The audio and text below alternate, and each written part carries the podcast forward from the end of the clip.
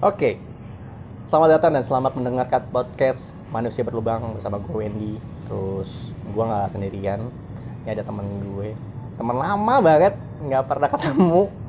Ketemu tuh di ah, berapa tahun yang lalu ya? Gue udah jauh, udah udah lama banget. Ini teman SD gue, teman kecil gue. Gue tahu gimana kecilnya, dan gue baru ketemu dia sekarang. Dan gue pikir dia tuh orangnya yang akan wah berubah menjadi orang yang baik dan mulia sekali. Ternyata hancur-hancur juga sama kayak dulu nggak berubah cuma dia udah banyak topengnya Ageng Ageng Oke. sehat Gang Hai, we, sehat. Weh, tadi lu barusan memperkenalkan gua ceritanya. harus dong Nah, gua merasa nggak merasa bukan temen lu soalnya. Anjing. Karena lu- wewe. iya kalau lu ngerasa bukan teman gua bener karena kita baru ketemu lagi Iya bener sih. iya kan udah berapa tahun sih kita Iya, maksud gua tadi lu bukan temen gua tapi sahabat tuh. ih jijik banget Uh banget gitu. iyalah ini temen gue si Ageng ini gue pikir lu udah diantah berantah bro Ternyata kita deket banget loh ya. ternyata deket banget anjir di Bogor juga Emang ini namanya takdir sih. Akhirnya kita bisa ketemu kayak gini. Heeh. nggak ada sesuatu yang maksudnya tanpa direncanakan sama Allah ya Allah mulia sekali terus tidak terus ada satu daun pun yang jatuh tanpa apa seizin Allah we. oh iya benar makanya kita di sini sangat bersyukur sekali gue untuk pembukaan mantap ya gue ya Oke, mantap banget.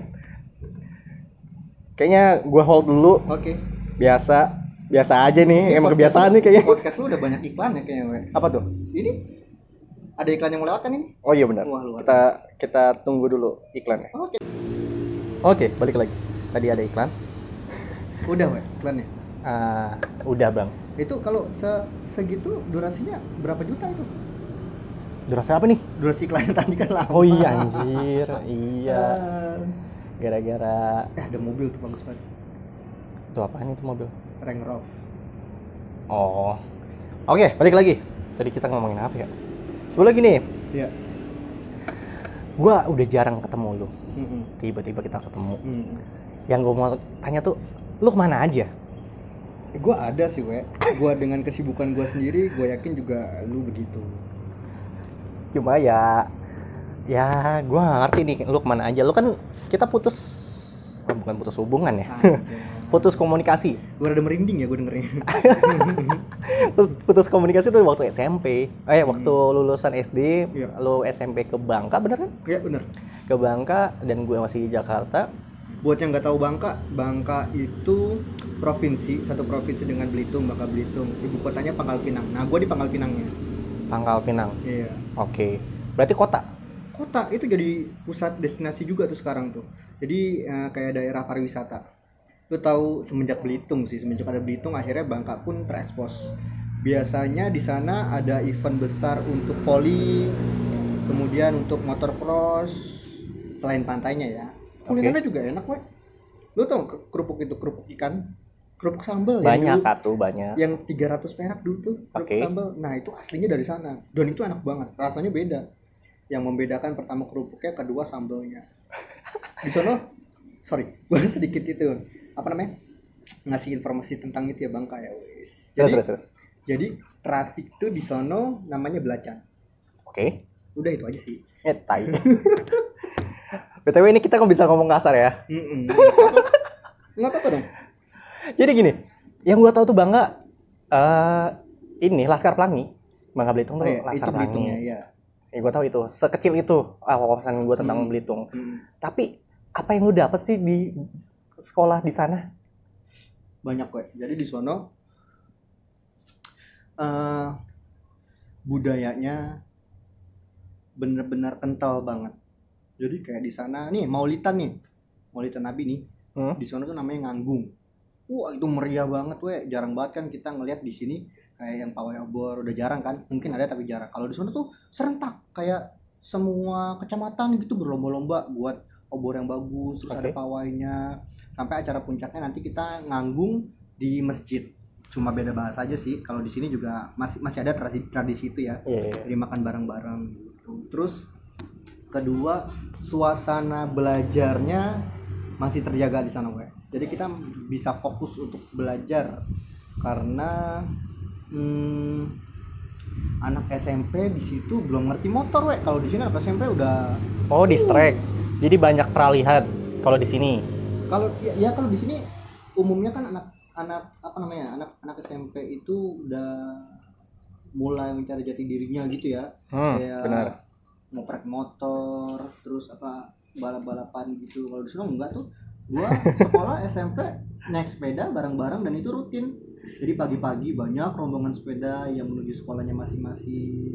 Pulangnya juga. Abis itu main bola biasa main bola Nggak trek-trekan motor tapi trek-trekan sepeda. ya lucu juga ya tapi kalau freestyle ada freestyle BMX BMX itu ya di di kelas-kelas 3 SMP Seberapa apa ya namanya? Gua tadi kan kita ngomongin sekolah ya, Heeh. suasana sekolah, ya, Heeh. ambience-nya, ambience-nya kayak gitu. Cuma eh, dampaknya ke lu apa? Lu berubah seperti apa yang lu rasain?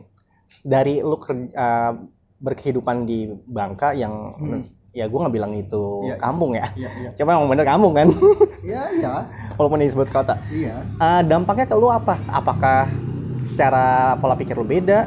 Apa etika lu berubah? Karena gue tahu lu tuh apa ya namanya suka berontak. Dari SD tuh lu suka berontak, nggak suka yang eh, normal-normal aja nggak suka tuh. Suka ada yang nyeleneh dikit. Nah di Bangka lu yang yang lu dapat apa?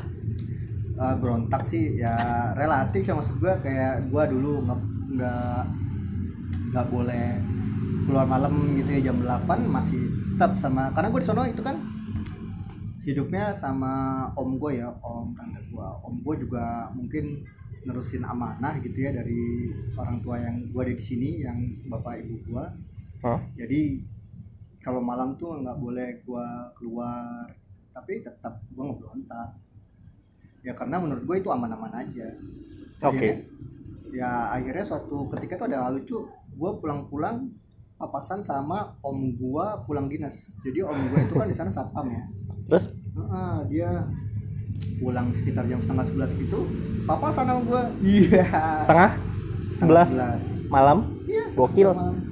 itu SMA kelas 1 sih gue Ini lu SMA juga ya? SMA sampai SMA sampai SMA gue di sana tahun Iya iya iya. jadi gua naik motor gonceng tiga gitu we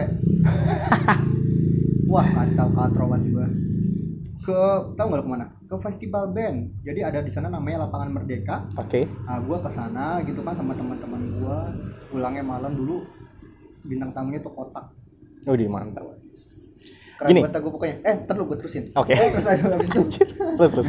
habis itu ya maksudnya om gua juga gua bersyukurnya masih apa namanya masih masih tahu etika gitu ya. Bisa masih ada teman gua nggak langsung marah-marah di situ. Besok paginya dikeramasin gua. Karena emang punya tanggung jawab di situ.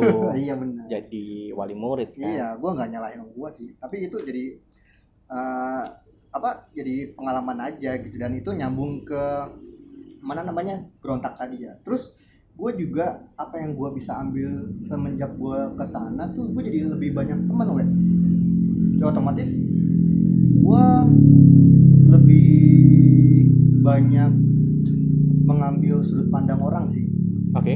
at least dari orang kota sama orang apa namanya uh, provinsi gitu ya maksudnya daerah Hmm, oke. terus banyak teman tadi contohnya setelah SMA itu kan orang di sana teman-teman gua Hmm? mayoritas dia kuliahnya di luar ada yang di Bandung ada yang di Jogja Malang Hmm. Jakarta dan gua ngerasain pas gua kembali ke Jakarta untuk kuliah Oke. Nah, gue jadi gampang aja kalau misalkan gue ke Bandung, gue nelpon teman gue yang tadi di Bangka itu, terus gue ke Jogja, gue pernah seminggu nginep di kosan di Jogja. Ya gitu-gitu aja sih. Jadi gue lebih, ya bener kata orang kota tuh semakin banyak teman semakin aman hidup kita. Begitu. Wih, mantap sih. Kalau lu banyak temen sih. Oke, cuma hal pertama yang gua hmm, apa nih pengen tanya itu ada rasa penasaran gue nih kayak. Lu datang dari Jakarta, Nah, datang ke Belitung, nah. ekspektasi mereka seperti apa? Wih orang-orang banget bener dah. Maksud gue kayak yang mereka tuh mungkin ngelihat Jakarta tuh kayak Nah, yang iya kayak gitu-gitu. yang kayak di TV gitu ya iya kan jadi yang di TV kan ya seputar bundaran HI doang tuh yang dia tahu Jakarta tuh nggak kayak kampung Makassar gitu. Kamu Makassar tuh adalah eh, distrik. Iya bagus bagus. Juga. distrik yang tidak eh tapi sekarang bagus loh banyak ruko di sana ya jadi wilayah komersil tuh jalan alternatif jadi indikator lu adalah kalau orang eh apa kalau wilayah banyak ruko itu maju gitu. kan? enggak Enggak lah maksud gue. oke gue Maksud gue gini. eh eh, mereka mungkin agak tersanjung bukan tersanjung ya. Agak iya norak mungkin lihat lu. ah gua apa ya bukan kayaknya istilah Nora juga selalu itu sih gimana ya Biasa aja. Eh, nggak biasa aja nggak biasa aja tapi bukan sesuatu yang Nora untuk mereka jadi kayak Ah, jadi banyak juga lah orang kayak lu dari Jakarta ke sana juga eh, begitu maksudnya. sedikit weh Oh, sedikit. Wah, orang pakai bahasa Indonesia aja di sana kayak jadi pusat perhatian banget iya beneran Bahasa apa mereka? bahasa Melayu Melayu. Mm-mm. Tapi notabene sama aja kan. Maksudnya kayak, secara garis besarnya kan sama nggak ada Iya, kayak- nggak ada istilah yang beda kan? kayak entar itu kelak Oke, kelak. terus bisa itu pacak Oke. Nah, terus eh, iya itu ao Apalagi au. ao ao lah gitu jadi lu kalau misalkan mau beli martabak Bangka nih lu pingin tes tuh orang beneran orang Bangka apa kagak tuh bilang aja Oh. "Mm-mm, bang martabak ke siko gitu. itu artinya bang Martabak martabaknya si- satu Siko. siko Siko satu. siko satu siko dua tiga empat lima gitu Ya, sama aja. Sama Siko aja, cuma beda. Kampret banget. siko jadi gitu kalau ping itu ah itu bahasa terus em, mereka tuh ya begitu ya jadi kayak ngelihatnya gue dari kota keren banget gitu ya eh tapi apa cuma perasaan gue doang ya gue tahu nggak tahu sih gue tapi gue ngerasanya gitu kayak ada eh, perhatian khusus dari mereka Ah, Oke. pas gue datang gitu. Ada ada privilege beda ya. Mm-mm. Oh, nih orang kaya. enggak sih kalau orang Enggak. lain enggak Enggak. tapi yang jelas mereka kayak guru gue juga termasuk katanya masa orang Jakarta begitu gitu gue kayak gitu terus tuh tuh tuh orang Jakarta tuh gitu gitu Oh, malah mengucilkan. bukan mengucilkan maksudnya bukan sesuatu yang negatif sih Em, sambil bercanda gitu Ah, oke. artinya kan emang kenapa sih sama Jakarta kata gue gitu karena orang sudah terbiasa melihat di Bangka orang-orang Bangka tuh seperti ini, etikanya Iya. seperti ini, budaya seperti itu. Hmm. terus tau nggak itu di sono itu stasiun televisinya cuma tiga waktu gue waktu gue itu ya waktu gua gimana gimana? Kok bisa? cuma tiga iya RCTI Metro TV sama kalau nggak salah Indosiar deh jadi Yang untuk- tertangkap. iya jadi untuk eh, bisa nonton waktu itu ya kalau sekarang sih udah masuk kayaknya deh net dan segala macam jadi waktu itu kalau misalkan mau TV nasional channel TV nasional masuk ke siaran kita itu harus pakai antena tambahan yang bisa muter itu loh Oke, oke. nah oke. minimal itu Gua tahu tahu tahu. kalau enggak parabola jadi ya wawas maksud gua pandangan mereka tentang Jakarta ya bagus-bagus saja wajar-wajar aja emang dia cuma ngelihatnya FTV RCTI Oke, kita kayaknya ngebahas lu mulu ya. Cuma Iya. gini. ya gua nggak Gua mau itu- nanya-nanya gitu emang. Gak penting ya gue ya. Cuma gue pikir gini, gue yang em, datang ke Bogor aja ngerasa beda. Gue ngerasa Hmm. Eh, di lingkungan Bogor ini, dulu pertama kali gue datang ke Bogor, eh tahun, tahun berapa sih Pak? gue 2000 2010 gue eh, mulai di Bogor. berarti udah 10 tahun ya Udah lama bro, 10 Iya. tahun. Dan gue betah-betah aja karena memang gini, suasananya enak, orang-orangnya ramah, walaupun bahasanya nggak terlalu ramah ya. Dikenal gini, bahasa Sunda di Bogor itu nggak ramah, tidak halus ibaratnya gitu. hmm. Jadi gue suatu kapan ya waktu itu ya. Jadi gue pernah belajar bahasa Bogor. Hmm. Gue tahu itu eh gue nggak tahu itu kasar. Hmm. Nyokap gue kan halus banget bahasa Iya, Sundanya. iya, iya, iya. Gue ngobrol dong. Ah. Apa ya kata-katanya ya lupa ya. Ges ma eh, ges dahar encan. Nah itu kata-kata yang biasa di, eh, dilakukan atau di, eh, diucapkan di Bogor. Oh. Tapi ada kasta-kastanya, bukan kasta ya, bukan ada levelnya. Kalau lu ngomong sama orang tua, nggak ngomong begitu. gue ngomong kayak gitu, ges makan, eh ges dahar can. Gue ngomong, ngomong kayak begitu, nyokap gue langsung bilang, bang bahasa Indonesia aja ya. Udah gue langsung gitu, oh gitu, sip sip sip. Gue langsung mundur diri, gue cek cek, oh ternyata memang tidak bagus kata-kata itu. Nah di Bogor itu orangnya ramah-ramah, cuma bahasanya kayak gitu, bahasanya kasar. Ah. Cuma yang bikin gua berbeda, ngerasa berbeda Hmm. Jakarta sama Bogor adalah eh, apa namanya Apa? orang asing Oh. ketemu gue orang orang Bogor asli Ah. ketemu gue eh cukup ramah saat dia lagi makan Hmm. pertama kali gue makan nasi goreng di Bogor Hmm. malam-malam nih Hmm. gue mesen Malam jam berapa tuh? ya malam bro jam tujuan jam 8 Ya, gue jam mesen tujuh malam, sore kali itu mah. Gila, anjir. Oke, balik lagi. Jam 7 jam, la- ah, jam 8 tuh, jam 8 malam gue mah pesan ma- ah, nasi goreng. Pesan. Terus sebelah gua, Hmm. bapak-bapak nggak kenal gua juga, gua nggak Iya. kenal dia. Hmm. Dia udah pesan duluan dan Hmm. ah, hidangannya udah ada di Hmm. meja makan. Hmm. Dia dengan tulus ngomongnya, "Kang, punten, saya duluan ya makan." Oh, Nawarin gua dulu. oh gitu. Orang asing di Jakarta lu nggak bakal nemuin orang kayak gitu. Iya ya. Nawarin dulu. Enggak gue kirain gitu pas ah punten gitu. Ah, Wedika ya? Iya, kenapa? Kamu anakku gitu Ya gitu. Allah, drama Iya. banget. Pantesan lu dari Bangka, norak.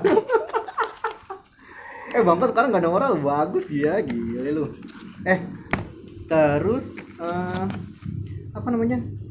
Eh, Bakar bakar. Iya iya. Masalah sop, sop sopan gitu ya. Itu lebih ke apa namanya? Ya sopan sih ya. Nawarin maksudnya ada basa-basinya gitu ya.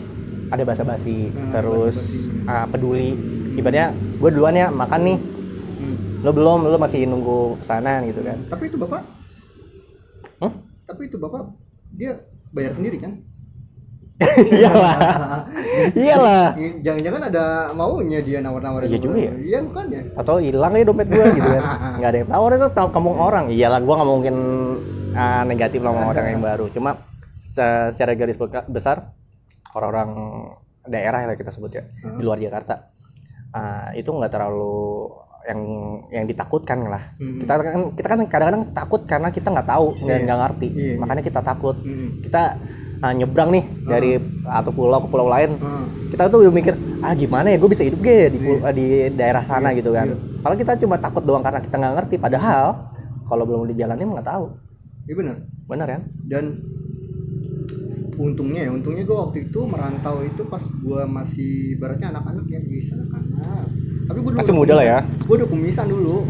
bangga banget bangga banget dong Terus habis itu yang gua bener-bener nggak tahu dan emang gua nggak mikir sampai segitunya kayak di sana bahasanya kayak gimana ya enggak gua nggak mikir sama sekali pokoknya hari itu gua ke sana gitu Hmm? ya udah gua nyampe sono telinga telinga gitu ternyata bahasanya bener-bener beda we terus Hmm. gua nggak tahu awalnya ada orang yang nyapa gua duluan terus ngajak gua pakai bahasa Indonesia terus dicie-ciein jadi kayak diceng-cengin gitu oh ternyata di sono pun pakai bahasa Indonesia aja udah langka gitu Mas. Hmm, oke oke. lucu sih tapi seru ada kepikiran anak lu nanti akan ditransfer ke rumah saudara-saudara lu yang di, di luar Jawa eh kita udah punya anak tuh ya iya dong Anjay.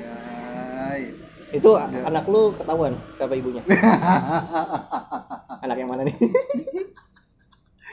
Oke balik lagi itu lu ada kepikiran gak sih dengan lu tahu bahwa uh, didikan di daerah itu etikanya bagus? Hmm, dengan lu tahu kenyataannya seperti itu iya. kira-kira lu akan uh, ngelakuin itu gak ke anak lu? Pertama gue jawabnya begini. Nggak mesti sih eh, anak itu untuk mendapatkan budaya yang bagus lingkungan yang bagus itu kita kita taruh di daerah gitu kita titipkan ke keluarga kita yang di mana gitu. Oke. Di keluarga sendiri pun bisa kita bentuk lingkungan yang bagus maksud gue pembiasaan yang bagus gitu ya. Oke. Eh, kayak tadi di keluarga lu ternyata sama ya ada hal-hal mungkin dianggap orang sepele atau lebay kayak misalkan bahasa aja harus halus. Lu tau gak sih gue di rumah tuh masih tetap manggil diri gue tuh mas. Mak mas Agung makan dulu ya. Oke, "Oh, oke. makan apa nih mas Agung? Nih gitu. Jadi sekecil itu akhirnya jadi pembiasaan kan sampai sekarang. Dan intinya ya itu bisa sih kata gua kita buat lingkungan yang baik tanpa harus anak kita kita taruh di daerah mana gitu. karena, karena sekarang gini weh sekarang itu lu pernah dengar nggak Eh, Megatrend? Mega? Megatrend. Apa itu? Ah mega trend itu kaitannya sama Indonesia Mas. 2045 di mana banyak sekali pergeseran tuh nanti. Mulai dari Oh mega trend. iya mega trend Di Kebiasaan- 2045. iya kebiasaan kita hidup mulai dari penggunaan teknologi sampai ke pergeseran kebiasaan tadi jadi tidak menutup kemungkinan nanti di daerah sama aja kayak di kota Oke. Karena sudah menyeluasnya teknologi, Iya, meluasnya budaya-budaya yang bagus. sekarang di rumah gue di Kalisuren udah banyak banget mobil-mobil bagus dulu mah boro-boro mau Rumah lu ini ya tempat jin buang anak. Soalnya masih kampung kan? masih kampung tapi sekarang udah banyak perumahan we dulu zamannya gua wah sedih banget dah lampunya kagak ada gelap jalanan ya Anak di rumah, istri di rumah ya. Mikirnya kayak gitu kan kalau kalau lagi di, di jalan kan di jalan pulang, iya benar buru-buru mau pulang karena istri sendirian. Hmm, hmm. Nggak tega-tegaan sampai gitu. sekarang sih yang masih agak berasa kampungnya tuh kalau misalkan hujan deras pasti mati lampu kalau Ih, udah gila. mati, iya kalau udah mati lampu hilang sinyal Ah, nah begitu kerja nggak bisa, duit nggak ada. Nah, jadi jadi, jadi Megatrend tuh begitu, nggak mm, kita nggak tahu perkembangannya nanti kayak gimana. Oke, Daerah bisa jadi eh, rasa-rasanya kayak kota. Ini Jakarta aja udah mau dipindahin ke Kalimantan ya. Oke. Oh iya sih. Nah itu usaha-usahanya begitu. Jadi balik lagi. Sebetulnya gini, ini isu yang menarik menurut gue. Iya. Jadi mm, membesarkan anak, anak kandung ya, Hmm. Bukan anak orang. Hmm. Jangan sebut nama. Lu ngomong gitu gue jadi langsung tergambarkan. Jangan sebut nama. 10 tahun belakangan lu ngapain? Berbuat dosa lah.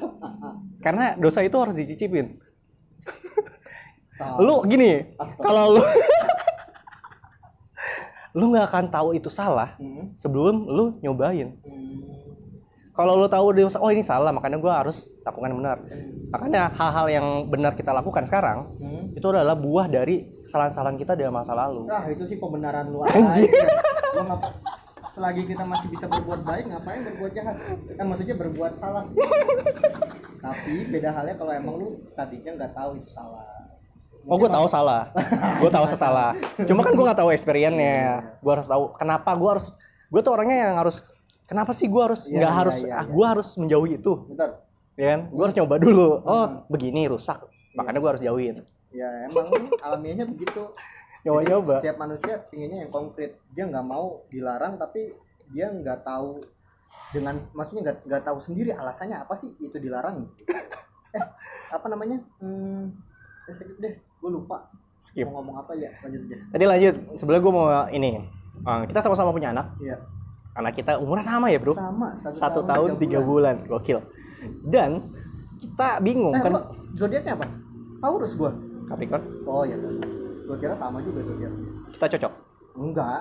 Gua cuma nanya aja. iseng. Kita bisa menjalin asrama. Iya. Nah, Udah, Tolong, tolong, tolong. dikit-dikit lah. Isep dikit isep. Hmm. Maksudnya rokoknya, Iya. rokoknya di stop. Jadi kondisinya gini, gue punya anak, lo juga punya anak.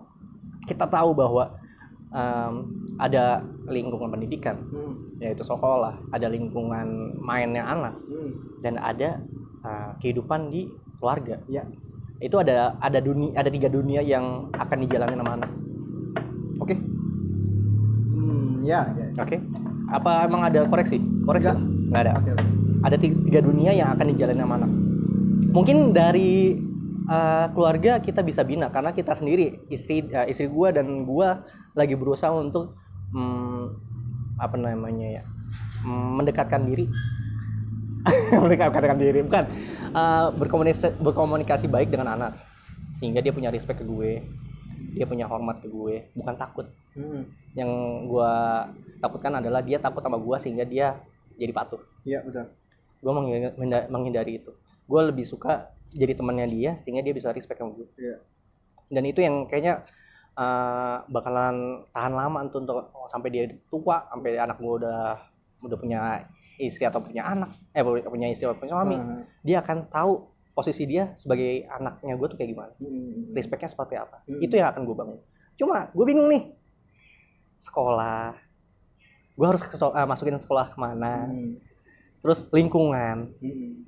apakah gue harus eh, nyari lingkungan eh, buat mainnya dia tuh yang lebih Hmm. aman. Hmm. Karena kita tahu lingkungan su- rumah, Hmm. lingkungan mainnya dia Hmm. nggak bisa ngejamin semuanya itu bagus. Iya, semua lingkungan, semua lu pikir di komplek yang mahal-mahal itu dan lingkungannya terjamin karena orang tuanya bagus-bagus eh, eh, apa namanya? baik-baik, Hmm. belum bisa ngejamin.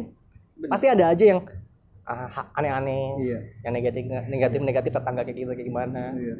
Kita nggak bisa ngukur itu, nggak bisa ngatur itu. Bagaimana caranya? Gue masih bingung bro. Oke, jadi begini, ini oh sih ya kayak sotoy banget gue padahal umur kita sama ya, pengalaman pun sama, tapi gua kebetulan we, gua kebetulan hmm, konsentrasi ilmu gua di situ. Oh kebetulan. Iya. Jadi lu awalnya nggak ke situ. Awalnya nggak mau itu, atau kebetulan jerumus. Enggak sih. Butuh duit? butuh rokok? Iya. Atau butuh yang lain nih? Butuh enaknya. Gue dulu tuh jadi lu nggak ngasih tahu nih audiens Apa tuh? tuh profesinya apa? Apa tuh? Gua gua guru we. Oh guru. Baru tahu lo gue. Guru apa tahu nggak lu? Guru apa tuh? Tebak aja. Wah apa ya? Guru apa ya? Guru apa ya? Aku bingung sekali. Kita kan baru pertama ketemu. Nggak tahu dong. Apa sih? Gue pengen tahu dong. Audiens juga pengen tahu nih. Ayo dong. Kasih tahu dong. gua guru gua guru TK lu berlebihan banget sih gua guru TK we Apa? Oh gitu. lu lu kasih gambaran dong audiens gimana sosok gua maksud gua fisik gua tuh kayak gimana Fisik lo? emang cute gitu kan cocok buat jadi guru TK kan Iya. Lu tuh orangnya eh, imut. Kalau kalau kata orang ya, cowok itu yang imut adalah kumisnya tipis. iya Nah, lu bayangin dah. jangan kumisnya jangan tipis. dibayangin ampun Cuma bukan kumis, ternyata bulu hidung yang keluar. Nah itu. oke deh gini gini Eh gua gini dari mana ya Eh, begini pertama begini ibu itu adalah sekolah pertama untuk anak-anak Oke. Artinya apa? Keluarga berperan penting. Pendidikan pertama yang anak-anak bisa terima adalah dari keluarga. Di luar yang dua tadi lainnya itu ya, karena emang bener kata lu tiga nah, ada tiga apanya pilar tiga pilar tiga Oke. pilar penting untuk pendidikan anak pertama adalah keluarga, kedua sekolah, ketiga lingkungan. Nah, kenapa di rumah? Ya karena anak lahir kan nggak mungkin langsung ke sekolah, nggak mungkin juga dia langsung kenal lingkungan kan? Iya dong. Pasti dari ibu dan bapaknya. Nggak mungkin dong anak kita habis keluar. Ini apa? Kok salah kok matematika kalau kayak gitu? Iya iya iya iya, langsung didaftarin ke SD 05 Makassar pagi. Itu gokil Wah, promosi. wah, wah, wah, langsung ketemu SD terkenal Nah, langsung ketemu ibu Sumiati. wah. Sumiati bener ya? iya ibu Sumiati. Ya kan nggak kayak gitu ya? Jadi perlu didik dulu dari orang tua ya enggak Oke oke. mendidik em, gini. Jadi benar kata lu. Kita pengen ya anak kita tuh nganggap kita bukan hanya sebagai orang tua. Yang bayangannya tuh dulu ya. Kalau sekarang gua rasa enggak orang-orang kaum milenial kayak kita nih sekarang sudah terbuka jadi mau memposisikan diri bukan hanya sebagai orang tua tapi juga menjadi teman sahabat sharing begitu kan Oke. Nah, jauh jauh sebelum itu yang harus kita pastikan dulu di usia anak kita nih, gue satu tahun tiga bulan sampai nanti enam tahun lah gitu ya. Oke. Usia dini anak kita harus mencukupi kebutuhan kasih sayangnya dulu. Oke. Itu penting banget. Bro. Jadi kita Oke. harus tahu dulu bagaimana anak bisa merasa disayangi sama ibu dan bapaknya. Oke. Nah, nanti setelah selesai dia di keluarganya, artinya pondasinya sudah kuat gitu ya. Dia sudah merasa percaya diri untuk belajar di pilar yang lain. Artinya di Oke. sekolah. Ya Oke. kan? Makanya kenapa sekarang sekolah tuh harus tujuh tahun, we. Banyak kontranya ya kan orang-orang, kenapa sih sekarang tujuh tahun anak gua sekolah sekolah kok susah banget. Bahkan ada yang bilang begini, ini menurut gua kocak sih. Kayak sekolah aja harus tua giliran kerja yang muda yang diambil kata gua itu hal yang nggak bisa maksudnya nggak nggak ada Oke, masuk akal sih. iya maksudnya nggak ada nggak ada apa namanya kaitannya dua hal berbeda gitu Kayak- Belajar mah belajar terus aja ya kan. bukan karena karena sekolah kenapa tujuh tahun semua ahli pendidikan praktisi pendidikan sudah meneliti gitu sudah ada dasar teorinya anak usia tujuh tahun itu adalah anak yang sudah siap untuk sekolah Oke. artinya dianggap sudah menerima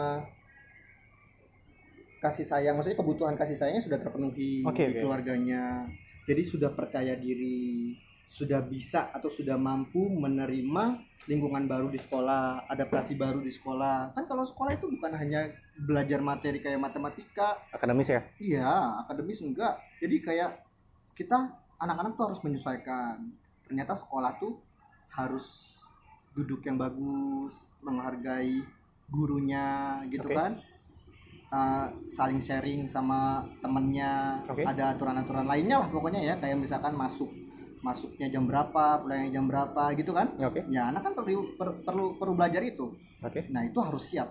Bayangkan kalau anak yang lima tahun udah disuruh SD. Eh sorry sorry, kita tarik dulu. Nah, Ini emang SD umurnya standar berapa? sekarang tujuh tahun. 7 tahun kelas 1 SD. Tujuh tahun kelas 1 SD.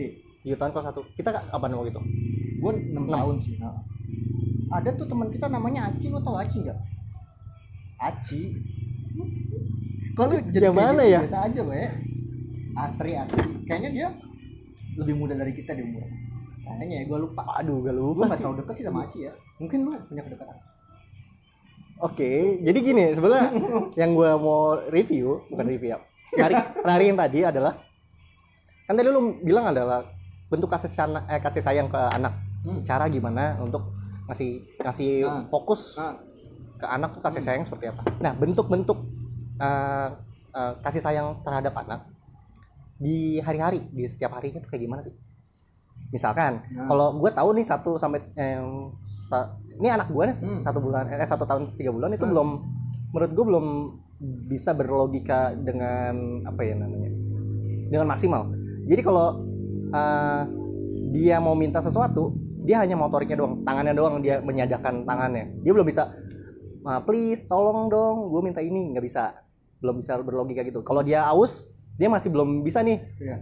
komunikasi apa ke ibunya biar dia uh, dikasih minum, Mm-mm. bener kan? Bener bener. Cuma Nah. kita tahu kita juga menyuguhin makanan dan minuman Hmm. di jam-jamnya doang kan, tapi tidak memenuhi sebenarnya kebutuhannya si anak tuh belum bisa diucapkan sama anak, Hmm. ya kan? Menurut gua Hmm. kondisi seperti itu adalah anak yang belum bisa berlogika maksimal. Mungkin di di tahun keberapa dia bisa uh, tahu kalau dia lagi aus dia harus berkata apa. Itu menurut gua berlogika ya. Tapi kalau sekarang tuh kayak em, apa namanya insting aja. Hmm. Kalau mau minum dia nyadahin anak, terus eh, nyadahin tangannya gitu atau gimana. Nah, ini gua, gua selesaikan dulu tadi nih, biar paradigmanya selesai ya. Jadi Oh iya benar. yang Kali ya gue salah. Iya, enggak, enggak lu bener kok. Enggak ada orang yang salah, weh. Iya. Hebat kan gua. Enggak maksudnya pandangan gua kayak gitu. Iya, benar. Kalau anak anak kecil Ah. man- manusia manusia Ah. lahir Ah. itu lahir itu dia menggunakan menggunakan insting menurut gue. In, insting kayak hewan lah. Kalau mau eh, kayak begini, kalau mau makan begini, tidak berkomunikasi layaknya manusia biasa, eh, manusia dewasa gitu Nah, kan. nih gua gua selesaikan lagi nanti eh, gua selesaikan lagi yang yang yang itu ya, yang yang SD tadi ya. Jadi, kalau misalkan di bawah 7 tahun anak-anak sudah disuruh masuk SD, aslinya sekolah ya, bukan sekolah lagi tapi sekolah. Ya, sering gak sih lo waktu itu ngelihat anak-anak yang ditinggal ibunya nangis gitu ya. Yang kayak dia tuh akhirnya seharian di dalam kelas tuh cuma nangis doang atau eh, ngeliatin ekspresi nggak nyamannya lah begitu. Ya boro-boro anak-anak itu disuruh belajar, ya nggak? Oke. Ya dia nggak nyaman. Sekarang orang tua, bukan sekarang. Dulu orang tua tuh nganggap bahwa anak kalau udah bisa baca, ya kan udah bisa tulis, itu udah siap untuk sekolah. Padahal enggak. Padahal enggak. Yang harus yang lebih harus diperhatikan adalah kebutuhan kasih sayangnya tadi. Nah, terus Sehari-hari aja kayak gimana? Ma- bentuk dari kitanya? Ya menyikapi lu kayak tadi uh, lu bilang insting segala macam. Jadi ada ada tujuh. Uh, lebih jauh lagi nih A- ada tujuh ah, ah, tahap. Ada tujuh aspek perkembangan anak gue oke oke. Mulai dari nilai nilai agama dan moral. Kemudian ada motorik ya. Oke. Motorik halus motorik kasar. Kemudian ada kognisi kemudian lagi ada bahasa. Terus ada sosial emosional. Kemudian ada seninya. Oke. terus ada apa lagi? Gue lupa lagi. Gue tujuh kalau nggak salah. Oh itu lah. Heeh. nah kenapa dia nggak bisa maksudnya belum belum bisa mengutarakan secara bahasa? Karena memang kemampuan bahasanya belum sampai sana weh gitu. Oke. Jadi cara kita uh, memberikan kasih sayangnya itu mantap. ya dengan kita tahu dia mau minta apa dan kita kasih. Itu bentuk kasih sayang terhadap anak? Iya betul. Cara kita begitu? Iya. Usia usia itu ya usia usia 1 sampai ya batita lah. Oke. Kalau misalkan lima tahun tuh udah kita mulai latih untuk egosentrisnya berkurang.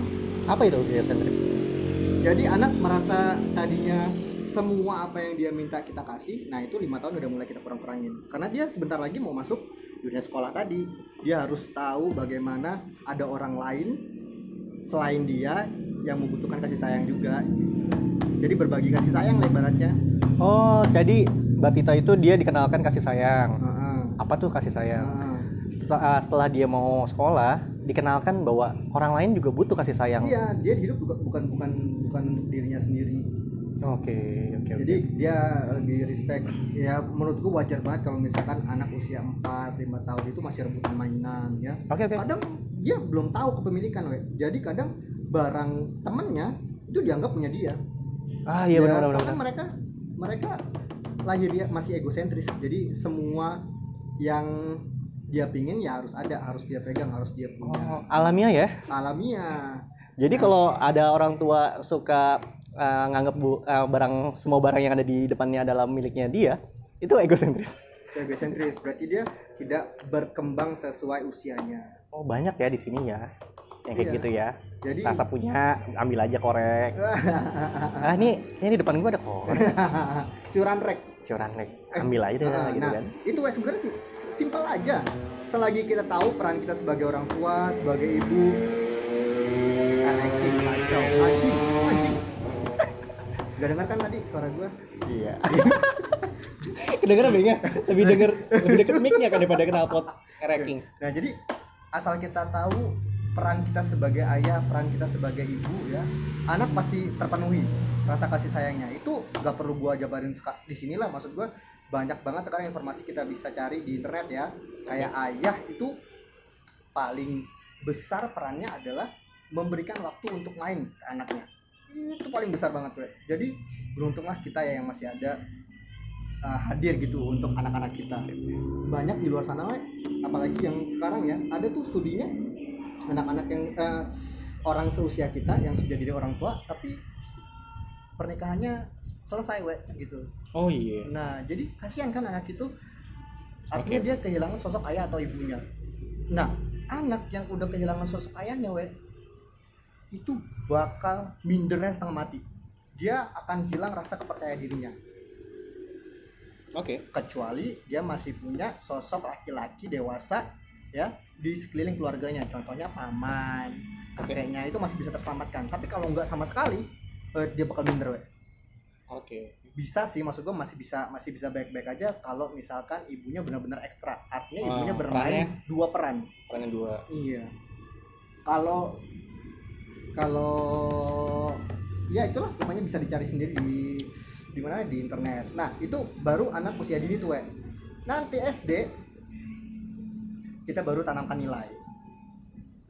Nilai di sini artinya kayak sopan santun aturan-aturan terus kayak termasuk tadi sharing-sharing begitu. Oke. Gak menutup kemungkinan kita sebagai ayah yang lebih dulu menanyakan waktu untuk anak untuk si peran ayah tuh pokoknya penting banget deh. Jadi kita tanya bagaimana di sekolahnya? Gitu hari ini seneng gak lu? Gitu. Oke oke. Untuk kita tahu anak itu senang apa enggak itu pondasinya maksudnya itu yang penting buat menurut gua. Jadi kita harus tahu berbagi rasa hari ini hari ini lu senang apa enggak kalau misalkan lu Ah. senang apa yang buat lu senang kalau misalkan Oke, dia sedih apa yang buat dia sedih? Dan seterusnya seperti itu kebiasaan-kebiasaan itu. Jadi gua, sorry gue mau tau Hmm. jadi ada teman gue yang eh, sudah punya anak umurnya 7 atau 8 lah Hmm. temen gue bilang gue ini setiap habis maghrib dan habis makan malam Ya. gue bikin acara kecil di keluarga kecil gue Hmm. jadi gue nyawa istri gue Hmm. dan anak gue Hmm. tampil untuk presentasi Wih, mantap dia Karena- tampil Hmm. dia tampil dia menceritakan hari ini ngapain aja perasaannya seperti apa Hmm. awal mulanya Hmm. dicoba untuk di eh, teman gue dulu nih si si suaminya si eh, si bapak dicoba dulu tuh eh dicoba apa namanya tampil duluan Hmm. udah tampil duluan istrinya nampil abis ini ngap- eh, si ibu ngapain aja ya gitu kan abis itu si anak belum belum berani untuk melakukan hal itu presentasiin kehidupan dia tuh sehari tuh ngapain aja Hmm. tapi sering berjalannya waktu anaknya mau tampil Oke. Anaknya mau tampil dia cerita apa pun di situ Wah, hebat tuh. sudah kayak gitu anaknya adalah outputnya adalah Hah? anaknya cukup pede untuk tampil di depan Nah. apakah benar gue nanya sama lu kayak lu sebagai bener ya dan gue sebagai Iya, salah ya makanya Kacau ya. menurut lu gimana Enggak, gua uh, kita di sini cuma diskusi ya, we. bukan berarti gue selalu bener kayak tadi tuh. Yang kata gua tujuh bener terus lu bener terus kok gue selalu salah yang tujuh tahapan perkembangan ternyata cuma enam. Gue baru ingat. oh iya Makanya mungkin satu lagi apaan ya? Gue salah. oh, iya. Nah, bener tuh yang kebiasaan-kebiasaan kayak gitu sebenarnya sederhana kan ya enggak? Yang penting Ah. kita kasih waktu aja ya enggak? oke oke ya kan jadi nggak nggak nggak nggak perlu mikir rumit gitu enggak sih asalkan kita mau ya dan niat anak Siap, pasti ya. itu tantangan terbesarnya adalah kita itu kalau udah mainin HP wah, oh sakit deh. Sakit jiwa. Parah, we. kadang-kadang anak gue juga gitu main main sendiri ibu bapaknya Iya. megang HP bentar bentar bentar. Bentar bentar bentar udah tiga jam. Atau udah mau tidur. Anak gua udah bersih bersih udah mau tidur. Ya yang itu, Bener-bener. yang yang itu sih. Kadang kita sadar tapi tetap aja apa lost control gitu. Jadinya ya akhirnya gue takutnya sih itu tantangan gue pribadi ya. Gue takutnya itu jadi kebiasaan. Dan akhirnya gue kehilangan waktu. Kan ada maksud gue waktu itu nggak bisa di nggak bisa benar-benar berharga saking berharganya nggak bisa ditukar ya kan? Kalau udah Benar. lewat ya udah kita kehilangan itu. Gitu we. Anak lu seperti apa? Anak anak gua wah kacau. Manis wah pokoknya gua bersyukur banget deh punya anak namanya Kafi Satya Mualim Kavi Satya, Satya Mualim Mu- Mualim Hmm. oke. Nah. Gua nggak peduli lagi. Kacau emang lu. Emang lu bang Jadi- Ka- kalau anak lu siapa? Hah? anak lu siapa? Anak lu- namanya. Oh namanya. Gue pikir anak lu anak gue siapa? Ya lu kayak kenapa sih gua kalau nanya-nanya tentang istri anak lu kayaknya agak gelisah gitu ya kenapa sih? Oh enggak kok gue harmonis sekali gang anjing lu. Coba deh coba. Anak gue ya anak gue eh, cewek dan kelakuannya kayak cowok oh iya? Mudah-mudahan nggak bandel kayak bapaknya. Hmm. kalau cewek kan pasti nggak bandel dong. Ah. mudah-mudahan. Tapi kalau misalkan kata orang ya we gue dengar kalau misalkan anak pertamanya cewek berarti laki-laki itu bapaknya bandel banget tuh dulu tuh. Anak. Oh. Kayaknya dipatahkan ya enggak enggak enggak. Soalnya gue nggak bandel Disclaimer disclaimer gini sih. Jadi sampai kesedap gua sebelah gini gue mau tahu nih anak lu tuh kayak gimana? Dan anak gue seperti apa nah gue tahu nih anak gue seperti apa. Hmm. lu juga tahu anak lu seperti apa. Em, sebenarnya gue mau nyontek nyontek nyontek lu tuh gebang- eh, apa mendidik anak tuh kayak gimana? Oh. belajar sama anak kayak gimana? Dan main sama anak kayak gimana? Ya itu tadi we gua kan cuma bisa teori doang ya. Prakteknya juga ya sama aja sih kita kadang ya malas-malas juga maksudnya gue kan ya. orang baik maksud Pulang gua kantor. manusiawi lah kita ya kalau misalkan pulang kantor tuh capek habis kerja yes. maunya duduk sebentar Yes. pegang HP akhirnya keterusan lupa main sama anak. Ya gitu-gitu jadi lah lu nggak Tapi sayang sama anak lu? Hah? jadi lu nggak sayang sama anak lu? Sayang dong. Sayang. Buktinya itu ada waktu. kok lu nanya itu sih? Enggak itu kan di luar di luar kesadaran gua kadang kalau ada waktu pak. Eh kalau sayang mah ada waktu. Lu jangan dudutin gua gitu dong. Ya jadi lanjut lanjut. jadi anak lu bersyukur gak sih punya anak punya anak kayak siapa namanya? Sina. Sina gitu. Bersyukur kan pasti kan? Banget dong. wah luar biasa we. Kalau misalkan ditanya bagaimana sekarang kondisinya anak gua satu tahun tiga bulan baru belajar berdiri we.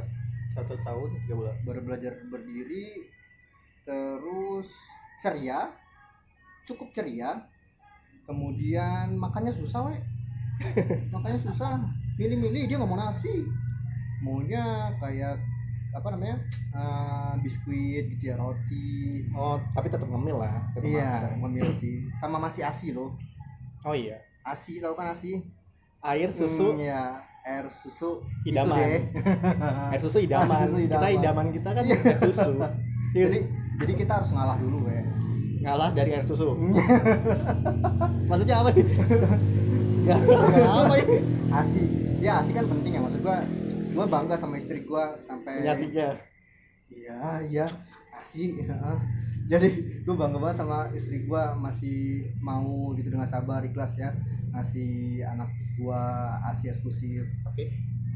Dan alhamdulillah sehat sampai saat ini sehat. Cuma kalau misalkan di di screening ya maksudnya eh, kan ada tahapan perkembangan anak itu tadi ya. Oke. Eh, termasuk agak lamban sih. Tapi masih aman menurut gua. Oke. Masih ada kemauan untuk makan karena itu penting ya makan. Oke. kemudian ada eh, mau untuk nggak mau diemnya ya kan? Nggak mau diem kan harus segitu ya? Oke. Tapi masih merangkak memang. Terus eh, berdiri. Eh sekarang udah udah mulai udah mulai itu dia. Kalau misalkan ada bapaknya dia langsung minta dititah gitu tahu titah kan? Oke. dipegangin tangannya terus Siap, jalan. Itu capek banget gue pegel. Tapi gue sayang. Sayang. Sayang ada waktu dong. Mm, ya pokoknya seru deh we Heeh, kadang nonton juga bareng-bareng kita bertiga di kamar nonton YouTube. Oke. Gitu deh pokoknya. Aduh jadi terharu gue seneng banget. Gue punya anak. Lu seneng nggak? Seneng dong. Seneng Ya. ya. soalnya gini em, tadi lu udah ngomong bahwa hal penting yang lu bisa lakukan untuk anak lu Mm, itu adalah waktu. Ya itu gua gua rasain juga. Mm-mm. karena yang bi- yang gua punya cuma waktu. Mm-mm. duit dia belum bisa jajan-jajan ke warung. Ah, terus nih ini penting nih we apa tuh? Eh, bukan gua itu ya merasa udah paling benar. Tapi gua mau ngingetin mau, mau ngingetin ya kita hidup tuh ada kebutuhan pokok kan. Kayak sandang pangan apa papan transportasi. Oke. Nah, itu penting tuh. Makanya lu beli Daihatsu kan? Iya, sahabat Daihatsu. sahabat Daihatsu. Terus? Ya itu penting, Wek. Maksud gua penting Daihatsu bukan bukan yang itu. Oh, iya, iya, iya. Udah korporat emang. dikit-dikit tipis-tipis iklan iklan terus Jadi itu. Eh, sampai untuk untuk sekarang ya. Ntar kemudian baru kita pikir tentang pendidikannya. Kan kos juga tuh ya nggak? iya Ngeluarin itu juga kan. Yang penting sekarang itu dulu deh. Anak lu bisa hmm, apa namanya? Eh, bajunya ada gitu terus bisa terlindung dari hujan panas kemudian makan. Nah gua rasa lu udah menjadi sosok ayah yang baik orang tua yang baik lah. Jadi sebelum ini maaf gue potong. Duit adalah barang yang nyata nyata. dan sering dia lihat Mm-mm. dan sering anak gue lihat. Mm. anak gue juga sering lihat. Iya. Gimana caranya kenalin duit ke anak? Hah? maksudnya gini dia udah tahu kebutuhannya dia udah pangan sandang papan udah ada Mm. dari orang tuanya tapi ada barang namanya duit dia bisa beli sesuatu yang dia mau. Oh itu ntar we.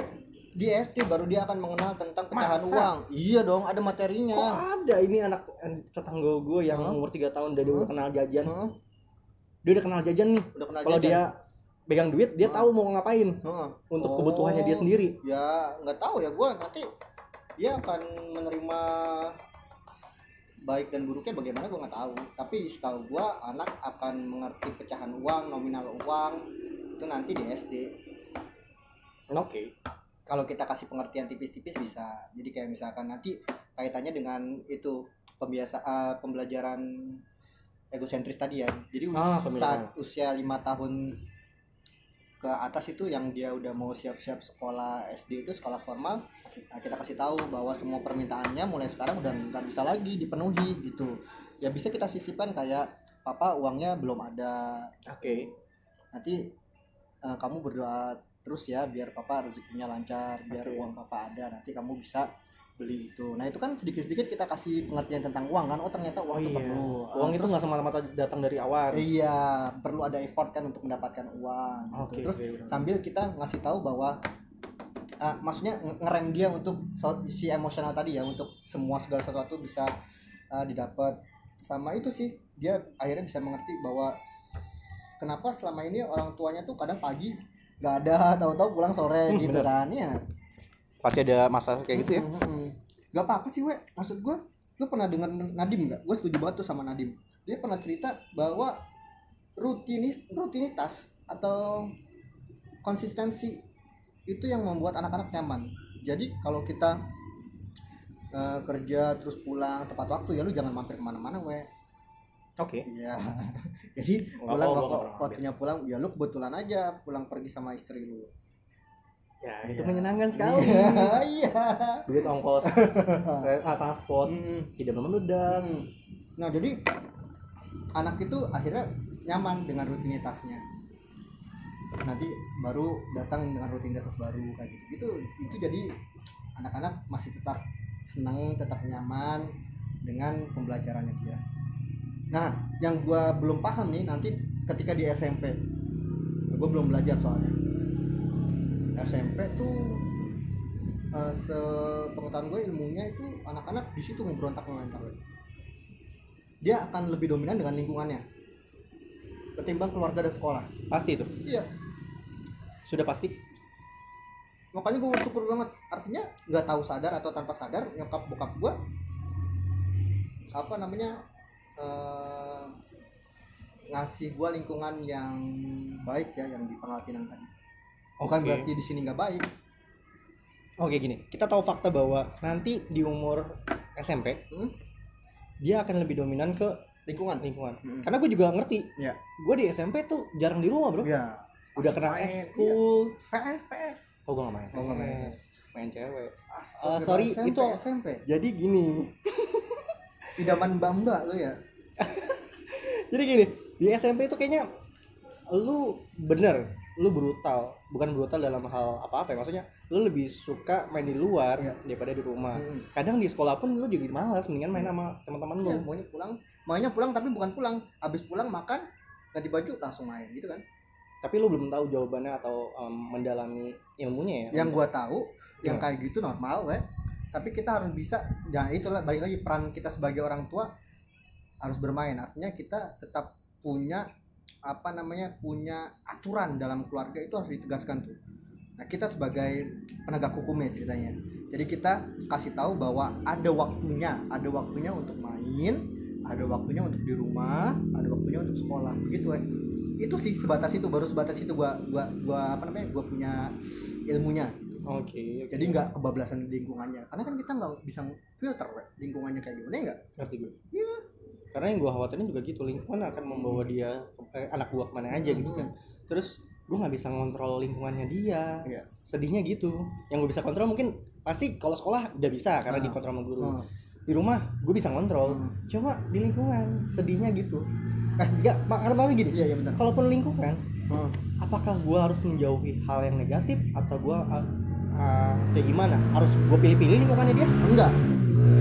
Itu juga salah jadi ada kalanya kita hanya mendampingi. Jadi tetap dalam pengawasan gitu. Kita ngawasin ya kita ngawasin. Eh, jadi kita nggak bisa memfilter tapi kita seenggaknya ngawasin nih. Ngawasin. Jadi Oke. dia nggak kebablasan. Karena kita aduh gimana ya? Gue nggak jelasinnya gimana nih.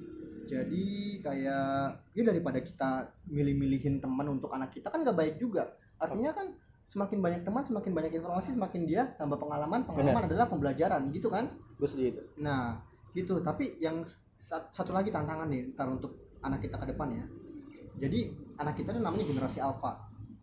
Nanti Oke. teknologi itu sampai ke eh, kecerdasan buatan. Lu tahu kan IR? oh eh, oh jelasin dulu generasi alpha apa setahu Ah. gue generasi al Z gue tahu generasi Z itu 196 sampai 2000 196 alam alam Z. Oh oke. Sampai 2000 berapa ya? Gue lupa deh. Nah, tapi udah 2020 ini udah termasuk generasi alpha, we. oke. Alpha itu apa? Itu generasi aja sih. Jadi Oh. kenapa kita perlu mengkelompokkan seperti itu? Oke. Karena setiap generasi itu treatmentnya beda-beda. Jadi kayak misalkan nih kita beruntung banget. Maksudnya kita nggak terlalu beda generasi dengan anak kita. Jadi kita masih meng- bisa mengimbangi oke. masih bisa mengimbangi perkembangan dia nanti. Bagaimana dia bergaul gitu. Oke oke. Ya lu pernah nggak sih uh, nyokap lu ini anak ngapain sih? Di Oke. kamar aja. Enggak tahu ya teleponan begitu tuh. Nah, nah yang iya, kayak iya. gitu gitu gitu gitu tuh. Kalau sekarang kan udah nggak musim lagi teleponan. Ya enggak oke oke. Nah bisa jadi ke depan itu nanti dia akan bicara sendiri bukan dengan temannya we tapi dengan teman buatan dia yang kecerdasan buatan tadi lu pernah ya kayak kita nih sekarang nih kayak Siri di Apple terus si halo Google ya itu termasuk kecerdasan buatan nanti nanti itu eh, diprediksikan akan berbentuk we jadi berbentuk bentuknya Visual. Iya visual seperti yang kita mau. Jadi kita bisa mendesain, serem pokoknya deh. Jadi ada kayak kita lebih nyaman sama ke si kecerdasan buatan ini daripada kita sama sesama manusia. Jadi kenapa? Karena dia bisa bisa apa? Bisa bisa memberikan kita apa yang kita mau. Kayak misalkan, ah, gue mau eh, teman gue ngerti gak sih lu kayak kita ngerti gue Mm, kayak gini gue gak punya teman yang tinggi dan bisa main basket iya gue main dong yang kayak gitu. Terus dibuat lah secara algoritma teknologi lah. Iya. terus jadilah visual yang kayak gue mau. Dan gue bisa main sama dia aja. Iya, dan interaksi dan interaksi sama manusianya jadi berkurang. Jadi kita main main main, main game di dunia ah, kayak gitu nggak nggak nggak real sih. Hampir mendekati karena kalau sesama manusia juga kan kadang ada itunya ya ada apa? Ada konflik-konfliknya lah gitu kan. Iya. ada sesuatu yang kita nggak seneng. Nah ini enggak Nah, sekarang aja nih kita tanya orang misalkan gue nanya lu eh lu tau gak sih resep itu? Resep bikin martabak? Tahu kan? Lu Hmm? mungkin bisa jawab tapi lu lama gitu kan nyari-nyari Oke, dulu. oke. nah ah males ah bosanin lu nggak tahu apa-apa. Ya, akhirnya dia nanya ke halo Google gitu Hai Ah, Google. segampang oke itu aja. Google iya. Soalnya yang gue imajinasikan yang kayak di film-film gitu. iya iya akan seperti itu we maksud gua gua ngasih gambarannya sekarang aja nih. Entarnya akan seperti itu. Oh ya sekarang tuh adalah kulitnya doang ya? Hmm. kulit kulit eh tahu nggak lu? Nih ya sekarang coba lu buka Google. Halo Google. Tolong buat tolong buat lucu untuk saya. Dia bisa. Pastinya lucu dong. Lucu banget. Wah ternyata kakak online. Coba lu coba. Lu coba we tapi jangan sampai lu keterusan ya. Gila lu ntar nah, gue Co- sih lu coba deh. Lu coba ntar ya sama istri lu pasti ketawa ngakak lu gue sering main-mainan Google kayak gitu. Oke oke. Gue coba nanti gue coba. Asik sih. Halo Google bagaimana suara kentut? Ditiruin sama dia. Ih, Itu itu kecerdasan buatan we. Serem. Gokil kita emang. harus serem atau kita terbantukan oleh oleh teknologi? Harusnya pada dasarnya teknologi itu diciptakan untuk membantu manusia kan? Oke. Kebutuhan manusia. Tapi ya karena literasi manusianya. Artinya manusianya nggak nggak dikasih pedoman yang kuat untuk menggunakan teknologi jadinya arahnya ke situ nantinya. Iya iya benar hmm. Kayak kayak media sosial. Hah? yang gue rasa itu kan kata-kata media sosial di netizen netizen itu Ah. menurut gue sampah sih. Nggak nggak sama semua. Iya. Kadang-kadang omongannya sembarangan. Iya orang orang tuh nggak tahu ya we. mereka tuh kan komen itu bisa dilihat semua orang gitu ya iya makanya kayaknya mereka dikasih media sosial tanpa social skill hmm betul itu dia itu yang dimaksud literasi manusianya jadi ada teknologi bagus tapi dia nggak bisa ngegunainnya Iya kayak Nah, seka- gitu. kayak sekarang aja saking dulu mah orang nyari informasi harus baca koran dulu, harus Benar. nyari buku dulu. Sekarang semudah itu nyari informasi, tapi informasinya nggak valid ya nggak. Akhirnya apa? Sifat manusia, eh, sifat alamiah manusia kalau misalkan dapat informasi mau cepet-cepet dia share, ya oh nggak? benar-benar Dia pingin jadi orang pertama yang mengerti informasi, padahal belum tentu informasinya benar. Jadinya hoax di mana-mana. Kayak gitu, ya. ya harusnya punya eh, kebijaksanaan dulu Iya, dicari tahu dulu. dulu. Betul. baru ngomong Iya. Coba. gue pernah nih Mm. gue mau posting Instagram Hmm. sok-sok bijak gitu Nah. gue bikin kata-katanya bagus sebagus mungkin yang gue bisa Hmm. Kontennya juga bagus apa isinya juga bagus Hmm. gue cek terus gue tulis-tulis lagi Hmm. hapus tulis lagi hapus tulis lagi dan sampai akhirnya Hmm. nggak diposting Hmm. karena saking bingungnya gue bener gak sih ini gue bagus omongannya Hmm. bener gak sih ini membawa kebenaran omongan gue Hmm. gue takut untuk uh, Iya. lakukan hal yang salah di media sosial sehingga postingan gue juga dikit kalaupun ada captionnya nggak ada yang aneh-aneh iya karena gue mau yang yang terlalu menarik perhatian sehingga akhirnya jadi bumerang untuk kita sendiri kan? Nah, karena Bener. gitu yang hoax Wah, hoax hoax anjay, gitu serius banget, banget. kita ngomongnya serius banget we. Ini ya iya. Aduh. Dari anak dan sampai ke teknologi. Ini gila udah satu jam loh satu jam ya? Satu jam bro. Jadi ada harus ada pesan moral nggak sih di sini lo di Gua podcast lo pesan moral. Gue nggak nggak biasa pesan moral tapi gue bisa ya, terbiasa untuk menarik kesimpulan bahwa tadi kita ng- yang gue garis besar eh garis bawahi adalah kasih sayang. Kasih sayang Iya, anak betul harus pertama. itu harus terpenuhi di usia usianya waktu kecil sa- batita ya sampai nanti dia akan siap untuk masuk sekolah. Sehingga modalnya ah, utama modal utamanya adalah kasih sayang terhadap eh terhadap dari orang tuanya. Hingga itu modal besar terus di da- tadi kita peran. Peran. Kita peran orang tua peran. seperti apa. Dan apa namanya kita juga tadi ngomongin apa lagi sih? Apa sih? Perkembangan teknologi. Ya, zaman generasi. Ya generasi bagaimana kita harus tahu dulu kita ada di generasi apa. Karena kan ada tuh pepatah Islam juga yang bilang "Wih, sudah dapat gue gue nggak tahu itunya ya bahasa Arabnya tapi gue pernah dengar artinya tuh kayak gini jadi didiklah anakmu sesuai dengan zamannya jadi kita harus tahu dulu anak kita ada di generasi apa baru kita bisa mentreatnya dengan benar itu sih berarti kesimpulannya adalah dari kita kita itu harus terus belajar Ih betul. Semua orang harus belajar, we. Nggak nggak terpatok usia ya, nggak terpatok waktu. Kapan pun harus belajar. siap itu kata-kata yang paling bagus tuh yang gue dengar kita harus selalu bela- selalu belajar semangat untuk belajar ini udah jam eh, di jam berapa sih Jam Sore setengah ya? empat. Nah, ah. anjir Lu mau? Ah, Jemput gue mau jemput bini jemput bini gue kayaknya udah cukup panjang semoga ada manfaatnya ya nih Amin. geng Hah. thank you ya Iya sama-sama, we. udah ngeluangin waktunya karena gue tahu nih ageng kayaknya sibuk banget dia waktunya padat Berlebihan, Dika berlebihan. Kacau, kacau. Lah, lu nggak mau sapa itu teman-teman lu yang lain yang oke teman siapa teman-teman SD kita. yang mana Iya, parah banget ya orang emang. Ya, yang mana sih, Mak? Gue lupa. Rasa penting mereka Iya penting dong. Oh, penting. Itu Mereka- kan bagian dari kehidupan kita, pembelajaran kita, kita ada juga. di sini karena mereka Iya. masa sih udah gue itu gitu aja ya eh, akhir dari podcast ini semoga bisa bermanfaat terima kasih Ageng Ya. terima kasih juga udah dengerin kita cabut dadah Ya.